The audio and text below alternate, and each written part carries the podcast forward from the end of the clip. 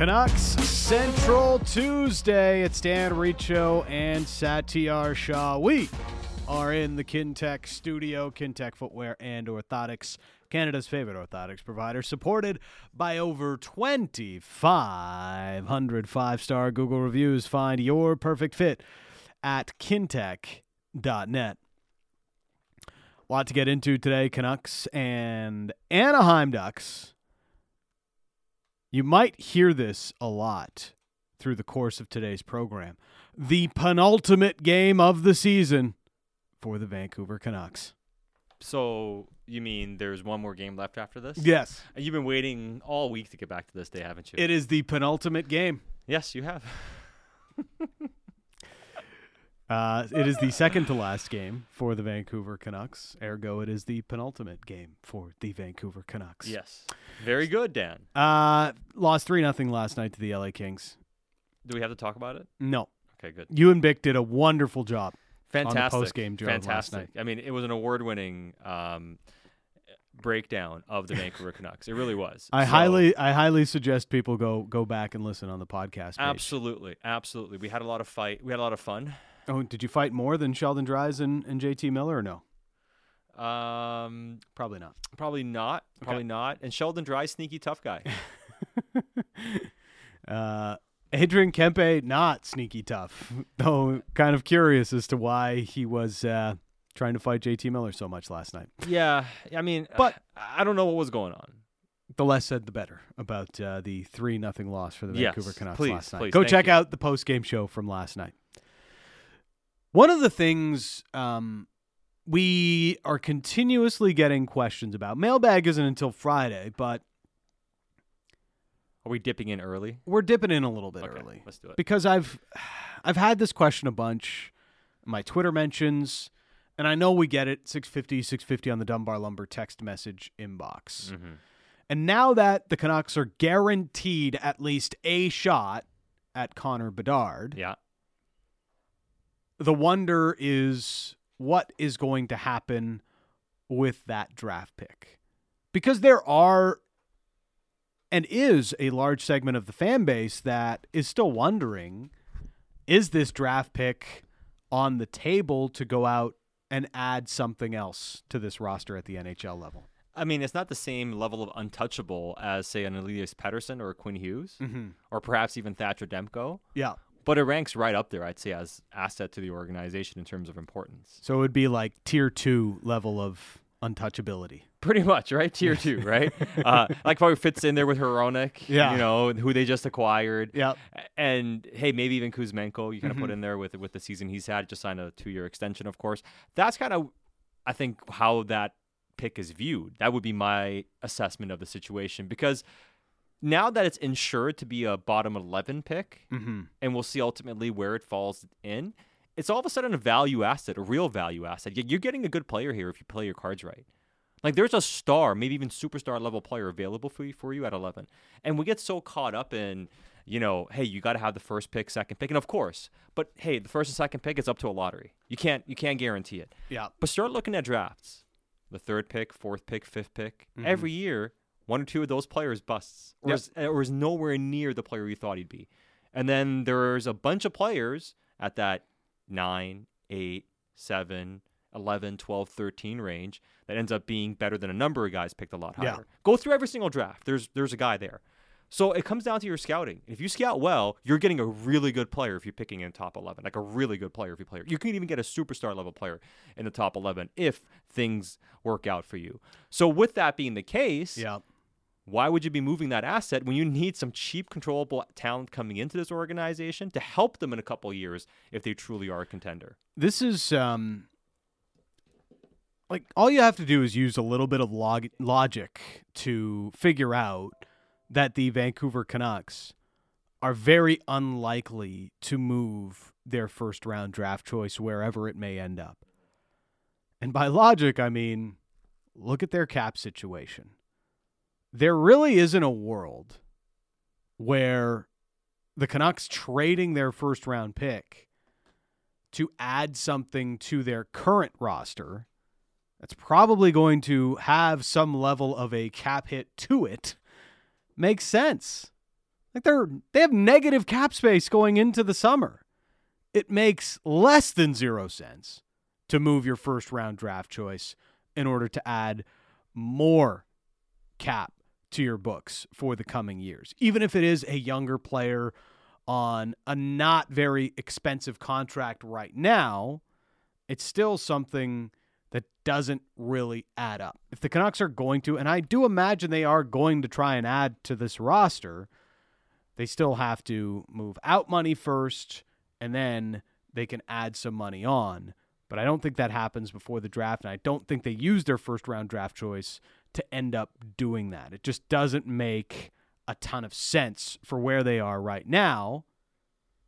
Mind you, we did say that about the Filip Hronek trade. No, when they made it's it. true. It's true. I will say this though about the Filip Hronek trade. So, it, I agree, and It's hey, aging better, I would say. Well, it is, and For me, it's aging well or has aged well after it just seemed very out of left field when they made the trade. Yeah, it was out of left field in that sense. Like we didn't expect it, but it fit what they've been looking for and everything they've said in terms of the players they've been targeting Yeah. and the age range and wanting a right side defenseman and how hard it is to acquire those players. And you use the pick you got from The the Horvat trade to make that deal to acquire that player. But all along, you still look at your at your pick this year as being an important asset for you. I mean, they even name checked it in the um, in the letter to the season ticket holder. like we sat there and talked about Ethan Bear being an Yes. inclusion. Should we now talk about the they, draft they name dropped the the player who hasn't even been drafted Yeah, yet. because they know it's going to be a good pick. Now, I think the hope had all all along been when the season went sideways, it was going to be you know a Mhm. top ten pick or top eight nine pick. We'll see if it ends up being that. There, there are two games left, and you know, do they end up with the tenth or eleventh worst record? Got to lose at least one of these games. Yeah, I mean they lose tonight against uh, Arizona. I mean against Anaheim, they guarantee a top ten pick. Yeah, so that would be nice. Yeah. Uh, Washington, there's a lot of games going on. We'll keep an eye on them. But the pick, like, it's a pick you have to make, I think, if you're the Vancouver Canucks. For a lot of reasons, as we've sort of outlined already. They're going to add to this team, but they're going to do it through other avenues than using their first round draft choice. You can't just continuously move first round picks. We know they took over a team that had spent their previous two first rounders. You can't just keep spending like that and not expect it to come back around. They've done a good job of building out depth in their organization, but they still don't have a lot of high end prospects that are going to be able to help Quinn Hughes and Elias Pettersson in a couple years from now. Well, and that's exactly. And if you start looking at okay, teams that are actual cup contenders, mm-hmm. and teams that win Stanley Cups, how many of them have a couple players in ELCs that make big difference? A number of them. Yeah. Oftentimes they do. Or players just off ELCs that are huge contributors on very value, team value, or team friendly deals, right? On second contracts that haven't re- yet hit a huge number, right? So where do you get that? Sure, you can try to trade for it, but it costs you a lot. Mm-hmm. The best thing you can do is, tr- is draft one of those guys. And if I look at this year's draft and go through the players who are available, the centers and the defensemen we kind of talk about, they kind of outside of the obvious ones, very high in the draft. There's a couple of guys that kind of fit that range where Vancouver finds itself now. Whether that's a David Reinbacher, Yeah. righty defenseman, and we'll see how high he ends up going. Maybe he even shoots up higher. But if he shoots up higher, what does that mean? Somebody gets Mhm. pushed down. Mm-hmm. And when you look at some of the centers available, like true centers, whether it's Oliver Moore, whether it's Dalibor Dvorsky, who we've also discussed, they kind of fit that range where Vancouver's looking at. And even if Vancouver had to pick at number five, what's to say they wouldn't take one of those guys there potentially? Depending on who's there, like I think the top four, including Michkov, like you, Mhm. no matter where you're at, if you get one of those guys, take them. But if those guys are all gone, then at number five, I think there's a there's a good group of guys there that, depending on what team you're looking at, they could value them quite differently. Like last year, Kevin Korchinski went eighth overall, Yeah. and people didn't expect him to go that high. Every year there's that. Um, you know, the uh, Quinn Hughes draft year when we saw Barrett Hayton jump up. Mm-hmm. Now Hayton is finally having a, a half decent season in the NHL, but it's it's taken him some time. Kotkaniemi, when he got taken by the Montreal Canadiens at third overall, and it was just a lack of centers in that draft. And you look at the um, if you really look at, at at how this is lining up, and this sort of happened last year as well. And I remember talking to Allvin after the draft, Mhm. and after the first round sat, after they had taken Jonathan Lekkerimaki. And one of the things he kind of dropped was, yeah, we're not sure how many of these guys are actually going to end up playing center. Yeah. Anyhow. Yeah. Whereas this year, I think you have a better sense that these guys can play, or at least a few of these guys can play through the middle of the ice. Whether it is Dvorsky, uh, you know, Brayden Yager, Will Smith, um, Oliver Moore, who we talked to on this show, even uh, Ryan Leonard has potential to play center. So, like, there's guys that you know are going to play center that are coming out in this draft. Yeah, there's a number of them. I wonder about Yager, for instance, and even Ryan Leonard, who I like has potential, but will he be a center? But you're right. I mean, there there are a number of them here who could easily fit in as long-term fits, especially uh, for what, what what Vancouver's looking for. Now, I'm not saying take a player because he's a long-term fit over somebody else who's you know a higher talent player, but it actually lines up that the best players available are going to be those types of guys at that range. Well, I'm I'm also I've kind of gotten to a point where I'm okay if you reach a little bit for the center or the right shot defenseman. See, it, it yeah, the right shot defenseman I can understand to some Yeah. extent. It all depends on what we're reaching for. Mm-hmm.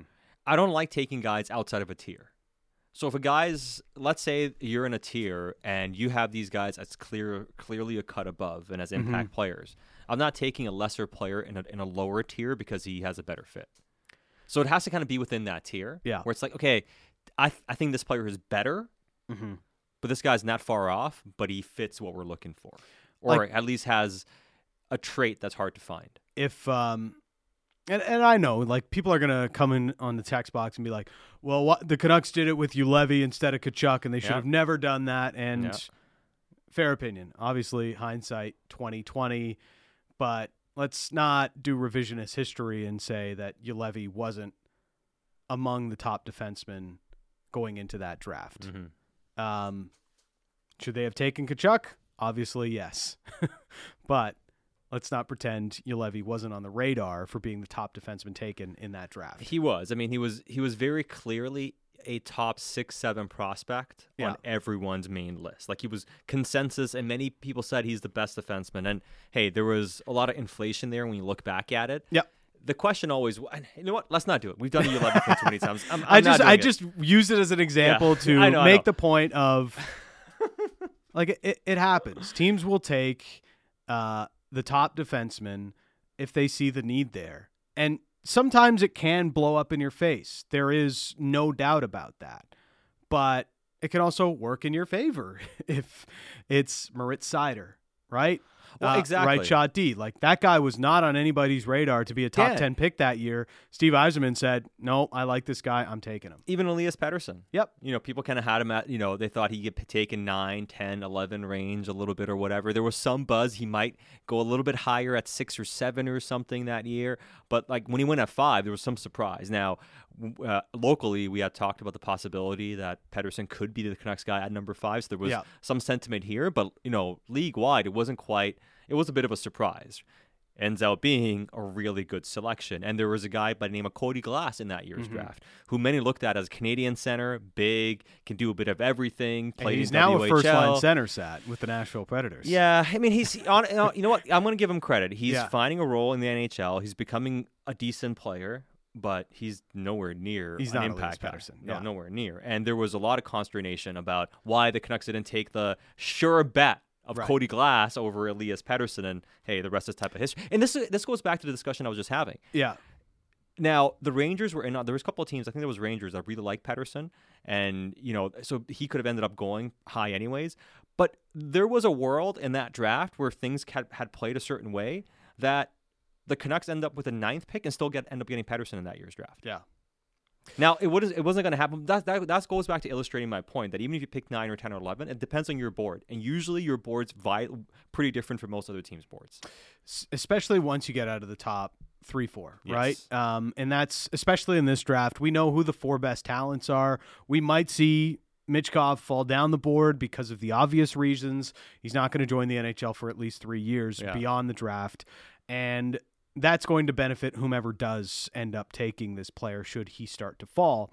But the way I look at this draft board and the way that it's shaping up, Sat, I just I feel really good, even if the Canucks don't move up from where they end up. If they don't move up from 8, 9, 10, or 11, they're going to be able to draft a centerman or one of those right shot defensemen Mm-hmm. should they really want it. I know people have gotten angry about the idea of taking another winger and you're going to add another winger. This draft, the way it's positioning, the Canucks may end up being able to fill one of those glaring organizational needs at center or right shot D. Yeah, it could it could really work out that way, right? So I, think it's going to be really interesting, but I still like to see Vancouver have the highest pick possible, Yeah. right? Like as much as I'm sitting here and saying, hey, if you're picking 10th or 11th, that's not the worst thing. You can still get a pretty good. Never player. hurts to, to draft higher. Because I think I think the sweet spot could be eight or nine in this year's draft, Mm-hmm. kind of outside of that top end. You know what I mean? Where you're gonna, if things play right, you're gonna there's gonna be three or four guys you really like that you can choose from. Let those uh, teams at five, six, seven sort of have to make the choice of The tough choices that could be really that set the draft up, right? yeah, and then whoever falls to you could end up being really great. because yeah, because there, there's always misses. Yeah. you know, like for all the talk again, like just go through drafts, look Mhm. at them every single year, almost every year. Well, even Lekkerimaki, yeah, we'll see what happens with him. the Canucks had him much higher on their board than 15. Yeah, they had him like I think in, in the top 10, 8 or nine, I think. So when Patrik Allvin went up to select Lekkerimaki, I mean, there's a reason why he was smiling from ear to ear, uh, and it's because they really like that player. Though there was other things going on that. Uh, well, yeah, exactly. I mean, even even even that the Pettersson draft. I mean, Yeah. he sure goals first overall, and he's been fine, right? But still, Mhm. Makar is the best player. Nolan Patrick, number two, Yeah. not working out. Cody Glass, number 6 not Mhm. working out. Number seven, Lias Andersson. Number eight, Casey Mittelstadt, and even nine, Rasmus Anderson, Rasmus, Michael Ras- Rasmussen.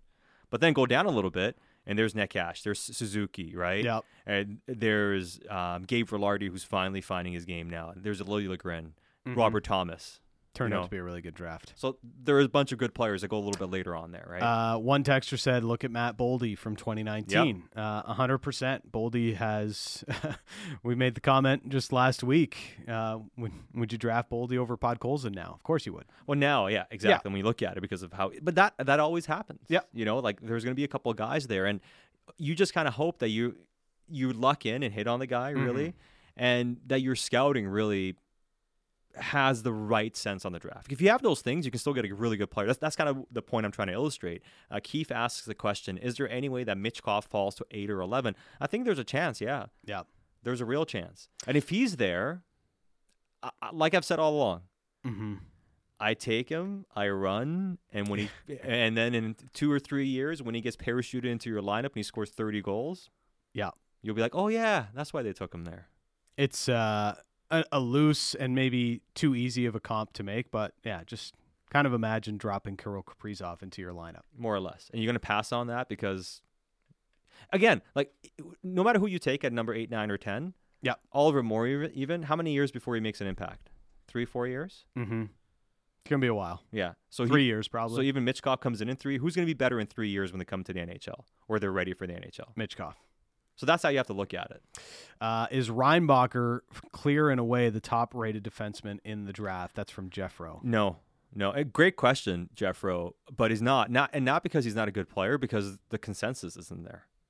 On a lot of teams' lists, he is, but there are some teams that like a couple other guys more than him.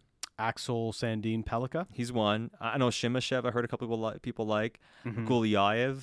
Uh, I know a couple of teams really like him too. At least I've heard, or scouts I know really like him. Um, so I think Not a huge year for defensemen. no, it's not.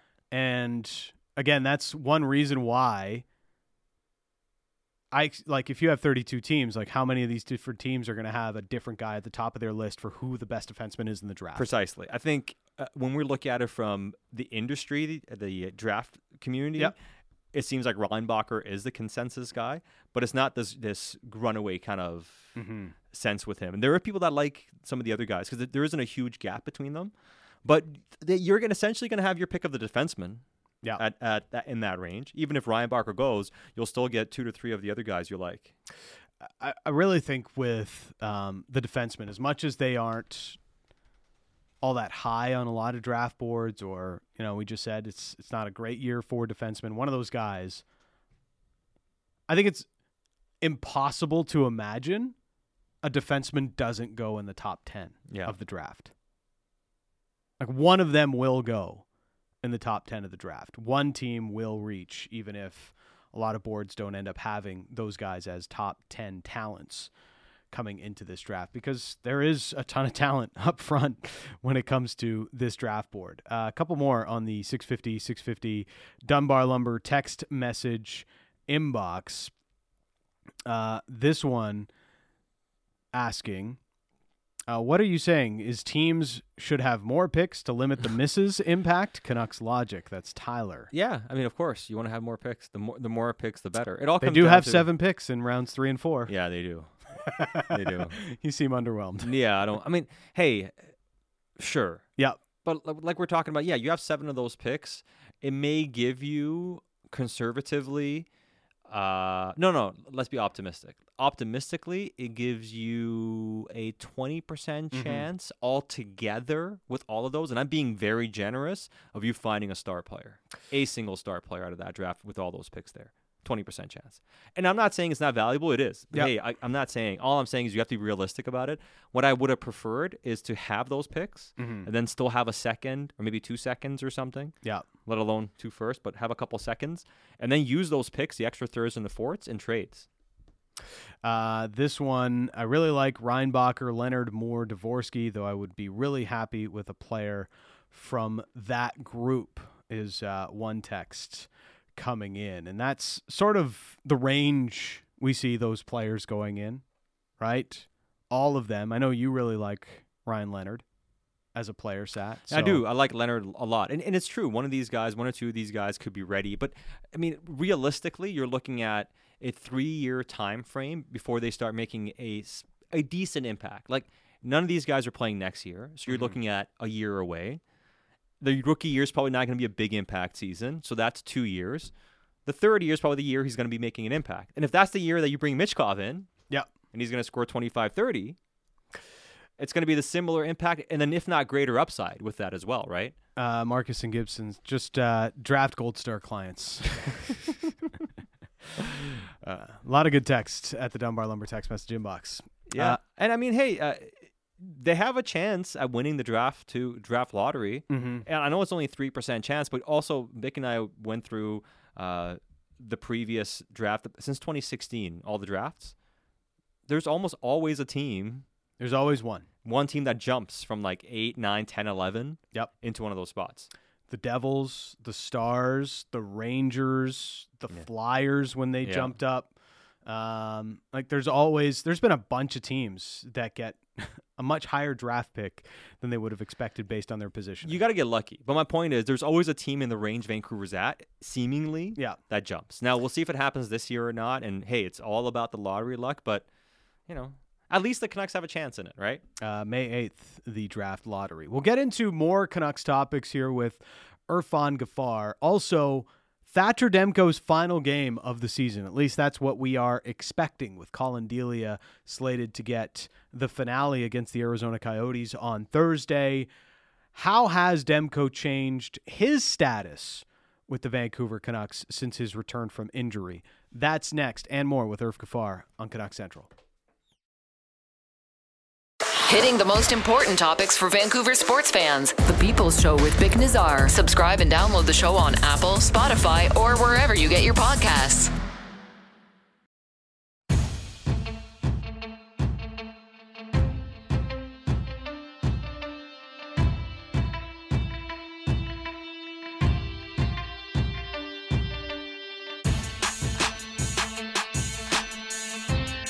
Canuck Central in the Kintec studio, Dan Riccio and Satiar Shah. A uh, little peek behind the curtains. The other day, Sat tried his first Lee's donut ever. It was it was very good.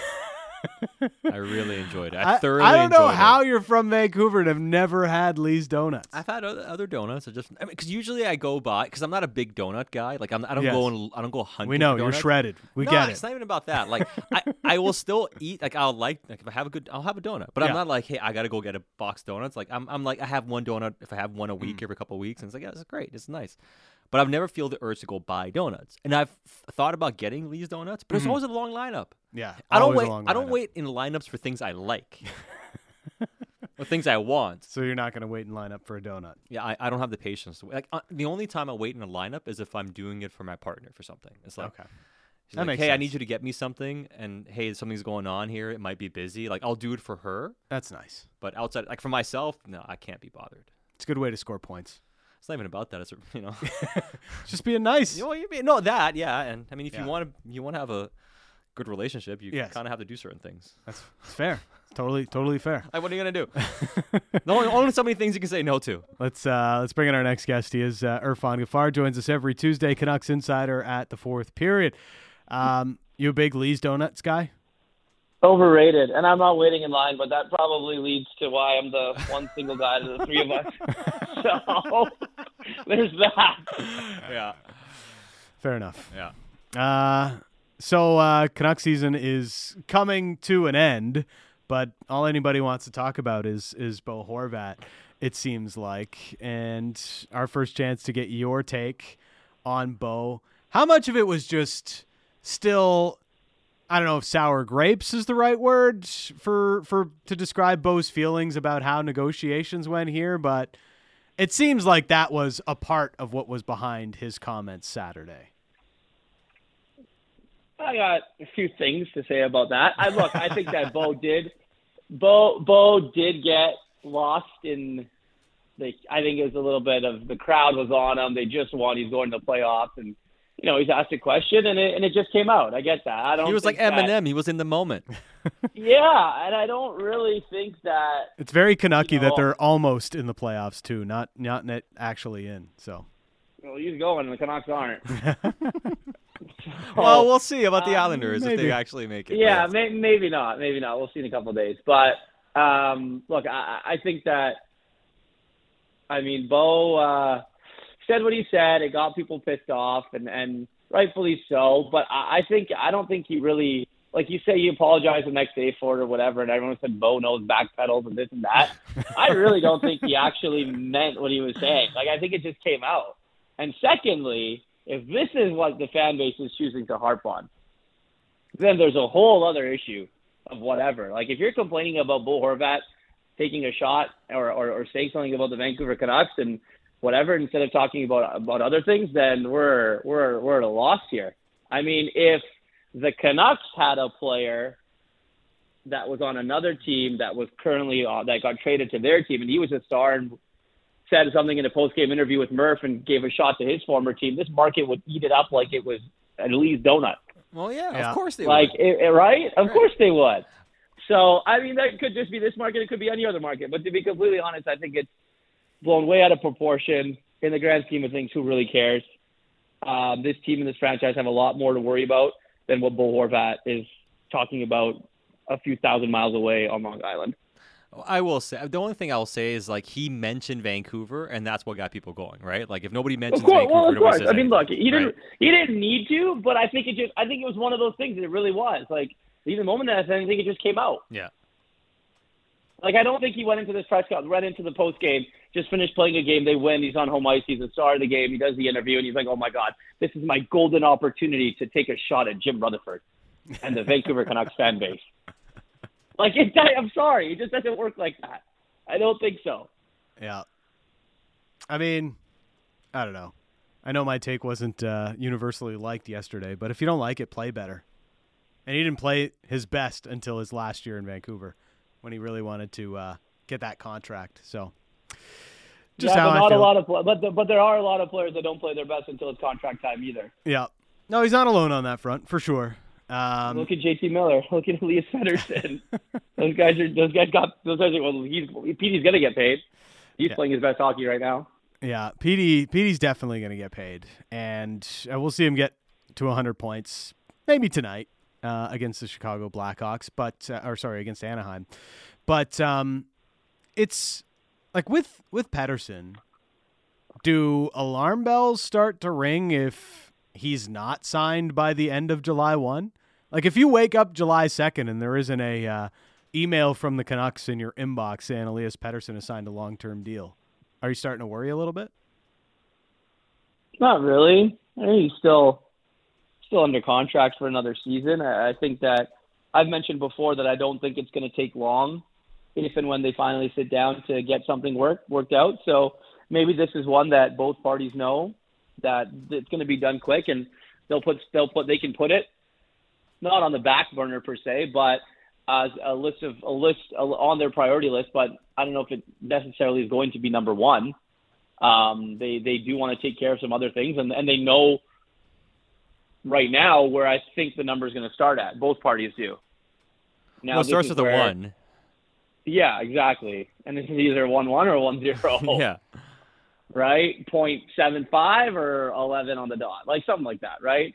And, and I think that when if you're Elias Pettersson and, and you're his camp and you're the Canucks and you, you both kind of have that same mindset, it, it, it's easier to get it done. Then it's yeah. just talking about okay, structure of the deal, well, the signing bonuses, and all that kind of stuff. Oh, you said structure. You took the words out of my mouth of that deal. We use a structure a lot when it comes to how the Canucks play, but this, when it comes to contracts, is just as yeah. important as well because hey, signing bonus money. How much of it is going to be signing bonus, right?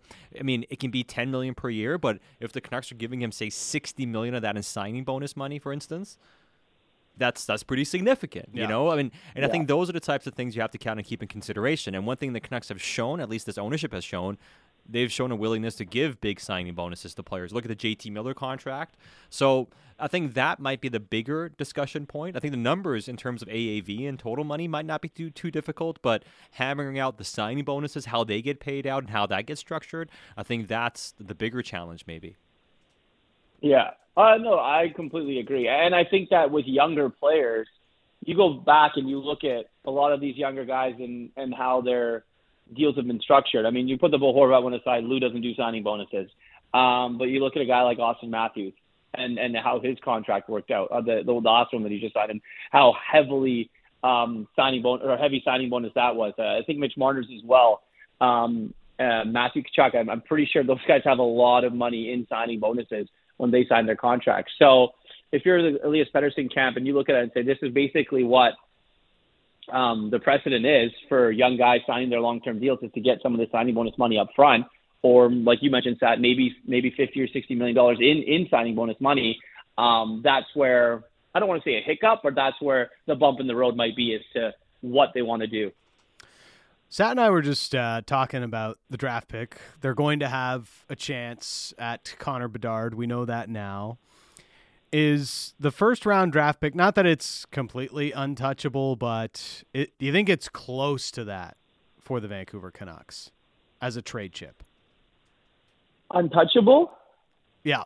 Uh, yeah, I think it's close. I've said before that nothing should be yeah. right. They, uh, everything should be on the table. Um, the Canucks should be the Canucks should be willing to do absolutely everything, get creative in finding ways to improve this hockey team and and make the postseason and and make a run. Um, now, whether that's trading this pick or you know doing something to to try and acquire um, a young defenseman or, or a young center, if that involves the pick, I think you take a look at it. But as it stands right now, you know they're they're going to have a like you mentioned probably a shot at Connor Bedard here in the in this. It's very very unlikely that I think it happens. Um, but uh, the way that this draft is is set up and one of the was it one of the deepest draft years since the McDavid draft. Like there's a lot of good talent um, that's available. So if you're the Canucks and, and you like where you pick when you figure out mm-hmm. um, when that's going to happen and, and, and, and what spot you're going to get, then maybe you look at it and say, okay, are we really going to get someone that can, you know, change or alter the way that we look at our franchise in a couple of years, if not this season. Yeah, and I still, yeah, I still bet on them making that selection. I think you still have to add yeah. some draft picks and especially higher end talent. They don't have a ton of that coming up through the ranks, right? So I'd still, I, I would have a hard time seeing that happening. But I do think the draft could be their most active time in terms of trade, right? Because yeah when you look at the free agent market, especially with how thin it is, and one thing we saw about the trade market this year that I wonder if it's somewhat instructive was teams trying to get ahead of their issues. You saw a number of trades get done before, and with you looking at the trade at the free agent market, knowing that it's pretty thin, I think teams are kind of identifying players uh, via trade and, and other things. And I think some of the conversations that were had at the deadline, and my understanding is now this isn't in Vancouver, but I know two teams who I spoke to somebody from a different team told me that they had a conversation about a move they're going to make in the summer. They're not, they don't want to Yeah. make it now, but they're going to make it in the offseason because of their cap situation and because certain things they're interested in. So I think a lot of groundwork's been laid with a lot of teams about the offseason. Not to say deals will, would 100, will 100% happen, but I do think that might be the moment where we see tho- those deals in terms of clearing money, they happen then for Vancouver. Yeah, I mean, and, and guys, we talked about this before, right? At the deadline, everyone thought that the, the I mean, myself included, the Canucks were going to do some some some big moves and and you know try and get rid of Brock and see if they can facilitate a move for for a guy like Conor Garland or even Tyler Myers. But when you, in all reality, when you really looked at it, teams that weren't in the playoffs or not even in the mix had wanted nothing to do with it, right? At that time, because of cap and cap and and, and all sorts of stuff. But now you look at it and you say, okay, you've got teams that are, are maybe going to make the playoffs and be out in the first round, and, and they might like guys that the Canucks have to try and improve to to make a leap next season. Um, and then you have a whole list of other teams who are going to try and add players to to try and even just start fresh for, from from the start of next season. So when you look at it, it's 31 other teams that the Canucks can talk to and, and, and try and make moves with. Whereas probably at the deadline, you're probably only look, looking at, to be completely honest, a list of maybe eight to 12 teams that were really, really looking to do business. Do you think uh, Miller trades get explored again? Uh, I don't know. It's a story that won't go round of- away. Uh, it's like it won't go he away. gonna- We keep asking go- about it. This story will not go away. What do you think about it? Yeah. Is he going to fight Kempe again? I mean, Kempe wanted the smoke, so I guess he took it. And JT was it. so confident. Yeah. He's like, you know what? I'm going to fight Southpaw. exactly. That's the thing. No, but look, I, like I said, everything should be on the table. Yeah. I, I don't think that unless your name's Elias Pettersson or, or, or Quinn Hughes or Thatcher Demko, I, I think the Canucks um, should be open and willing and active in engaging on discussions for every other player to try and improve the hockey team. Now, whether they view it completely different right now, Yeah. that that could be that that's completely out of the question. But if someone's calling, you're not saying no, and I think that that's the biggest thing. I don't think that they're calling and saying, "Hey, what about this guy? What about our shiny new number nine, where his contract's going to kick in next season?" I think if they answered calls and someone someone asked them about um, a guy like JT, they would definitely have that conversation. Demko's playing his final game of the season tonight. We expect uh, we expect Collin Delia to play the finale against Arizona on Thursday. As as like there was a ton of speculation around Demko as well. Do you think his play has sort of quieted that? Like he's he's not going anywhere. I can't imagine. No, and I think that you know that Dr. Demko is a, a, a good goalie. Yeah. right? It's it's a it's it makes playing hockey a lot easier if you know you've got a pretty solid goaltender between the pipes, and Demko's been that, right? That's why he got the contract. That that's why he's their number one. Um, that's why they believed in him, and I think that you know if their window to make the postseason and to retool or, or try and redefine what this team is, um, you got to have Thatcher Demko there, unless you're willing to just blow it up. But if they're willing to blow it up and go for Bedard, that's who you would have gotten rid of, right? It would have been the Thatcher Demko trade. You would have tried to move him if if you really, really, really Yeah. wanted to quote unquote tank and try and you know make a deep run at this Bedard two- sweepstakes. You probably would have traded your goaltender, yeah. and they didn't do that. And now they have someone, and and he's playing well, and it's and they're playing better in front of him as well. Um, so yeah, I, I think that you know he's he's definitely going to be a Canuck at at least for the remainder of his contract. Yeah, I mean, I mean, you go, you don't go out and make the heroic trade, right? If you're No. looking to, uh, you know, tank, so to speak, and, and be down for a couple of years. So I think it's pretty Yeah. clear what the, what the intent is right now for the organization. The question is, can you pull it off? And you know, the other part, the other thing that's kind of percolating here is the situation with Tanner Pearson. And in terms of cap purposes, as long as he's out, well, it opens up LTIR space for you potentially, depending on. And it doesn't look likely he's coming back anytime soon next season. And we'll see if his career even goes back on track. Elliotte Friedman today on Donnie and Dhali mentioned uh, it's not sure whether he plays again, and it could lead to a grievance being filed by the player if he can't play after his current injury and his contract ends. So. Uh, where do you see this Tanner Pearson situation going, and or may or maybe more importantly, how long until we get some clarity here, considering his status for next year? Well, I think here they're going to wait until the summer and kind of just wait until everything ends. And uh, once all the dust is settled, they're going to go back and look at it. And obviously, Tanner Pearson's going to do what he has to do to try and play again if if if he can. And and you know, you obviously hope. And I know he's got a sort of family and things like that. That you know, his hand isn't that bad where he can't even use it anymore, really. But terrible. Um, if he's not able to play because of this, I mean, if I'm Tanner Pearson, I'm filing a grievance, right? I think that that's one of the things you have to look at. You know, how many years of hockey did you have left? Maybe maybe a few more contracts. May or or sorry, maybe at least one one maybe two more contracts here. Because uh, he's um, not he's, year or, or two years. Right, he's 30, right? 30 years old, turns 31 in August, right? He'll be 32 yeah. when his contract ends heading into the season after next year. So I mean, he can easily make the argument he had 2 or 3 years left. Yeah, and I think the Canucks and I think with what's happening the Canucks I don't want to say they know it could come, but I think they have an idea of you know what could be the be all end all if Tanner can't if Tanner can't play at all. And the crazy thing is, you know, obviously he hasn't come back yet, and it'll be interesting if he does end up meeting the media. Um, you know, and after when the Canucks have all their player availabilities at the end of the season, and really what he has to say about it. Um, because I can bet you he's definitely not pleased with the way that things went down.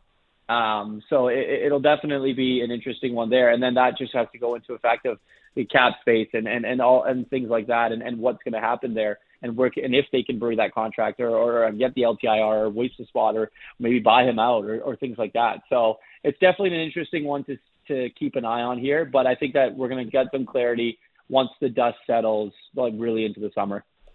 So I, I know in the lead up to the deadline, we sort of talked about the Calgary Flames and what could happen there. They obviously stayed course. Now they fall short of the playoffs. We know the GM is, you know, contract is expiring. Not everything has gone well with coach there. Do you see a lot of changes coming in Calgary this summer? Yeah, and I think the one starts behind the bench.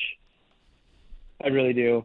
Well, they're two like all the highest paid guys that they locked into didn't seem to really mesh well with the coach. Yeah, and then I think that if you go back to days in L.A. and the way things kind of mm-hmm. ended there for Daryl, I mean, he won two Stanley Cups, but I think the way that things just ended there, it was a little bit of that too.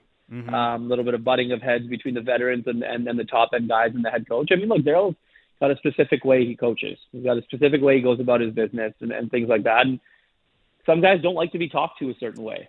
Some guys don't don't don't, don't like being told what to do or, or or the way it should be done or this is the only way or we're not going to adapt and we're not going to do things and it has to happen this way. They lost 31 goal games, and that's that's a crazy stat, right? For yeah. for for that Flames team where I mean to be completely honest, you know they made that trade with for what they got in getting back from Gaudreau and Tkachuk and what they turned that into. I thought at the beginning of the season they might have been better than they were with those two. Obviously not, but um, you you you go and you look at that team and you say, okay, they're still locked in to a lot of contracts, um, still a veteran group um, at the same point, and I think you maybe try and run it back with a different head coach. And you know you have your you you lock in your GM there, and, then you maybe give him an, an extension, or you kind of see what happens. I'm not entirely sure what what their plan is there with with Treliving, but I think the change that's going to have to start is the one behind the bench.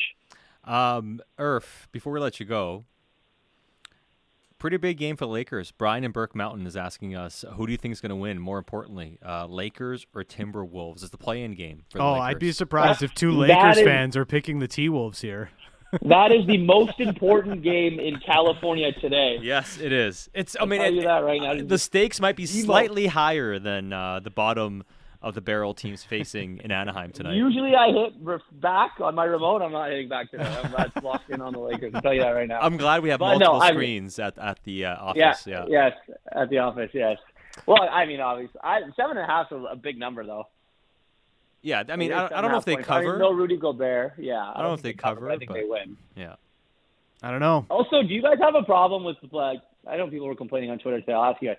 Do you have a problem with these guys not playing, like Marner and Matthews, in the final two games? I have no problem with it at all. I don't have an issue with those guys not playing. What I think is a joke is that the NHL is so poor that teams can actually look at it and say, "Hey, we're going to play a guy on a PTO in goal because well, you know, okay, that's yeah, how you get Because we can't even so. call up a guy from the air. I don't think that's the league. I think that's the, just the Leafs. I don't even think that one's on the It league. I is. No, I, that's know- I know, but I just it's one of those things. I think like the league should be set up in a way, goaltending wise. I think that Yeah. you shouldn't be relying on guys on amateur contracts to play for you. Like it's a joke. Like I think it's a great story every once in a while if things happen emergency wise, but like, come on, this is the National Hockey League, Yeah.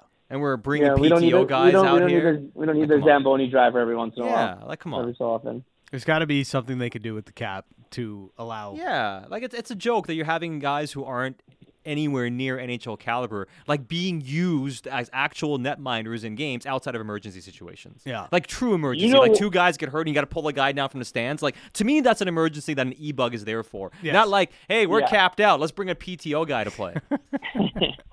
You know, you know what was Sat just hates the really Leafs, funny? though. no, I don't even care about the Leafs. No, it's just an it's NHL thing. really- Well, Sat, Sat will agree with me on this. Can you imagine if that video of Cujo walking into the rink was him to be like the E-bug?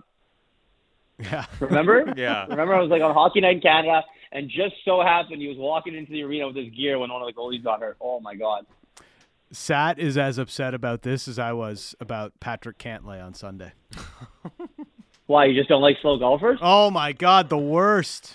Hit the ball. So they have like a swing clock? They should. You should get a penalty Yeah. for, for being that long, for taking so long. Anyways, I think so. I agree. uh, go Anthony Edwards, uh, star of Hustle, and uh, gonna shut down the Lakers tonight. We'll see it. Get How's, Juve- how's Juventus doing in the Champions League? but I mean, I think the Timberwolves should be too worried. Should worry about not fighting each other instead of trying to fight the Lakers Yeah. tonight. So I think they're the, that's the biggest issue. Thanks, Irf. well, hope there's no hope there's no walls in the Staples Center that can be punched. Thanks, Irf. See you guys. Uh, there he is, the best. Uh, Irfaan Gaffar joining us here on Canucks Central. Canucks Insider at the fourth period. Yes. Uh, somebody asked us here. Ask, please ask about Hronek. Well, uh, there isn't a real update on Hronek. I've asked around about him. He's essentially rehabbing. His injury doesn't need surgery. He needs Yeah. to kind of rehab. It's like I heard he didn't re-aggravate or anything. It's just just needs to fully heal, get to 100%. Like, why? What's the point of you playing through anything at this point? They just wanted to see him in a few games, Yeah. and then they shut him down because you know, they're not trying to win right now. Now, we are going to hear from management on Monday, I believe it is, and we'll Mm-hmm. see ultimately when the team announces uh, their end of season State of the Union address once the season's come to an end here. Yeah. And we'll get a bit of an update. I suppose it's possible to get tell us something we don't know, but my guess is they'll say he's rehabbing, he'll be good to go for the start of next season. And unless anything changes, we'll hear about it then. It's Dan Riccio, Satiar Shah. You are listening to Canuck Central.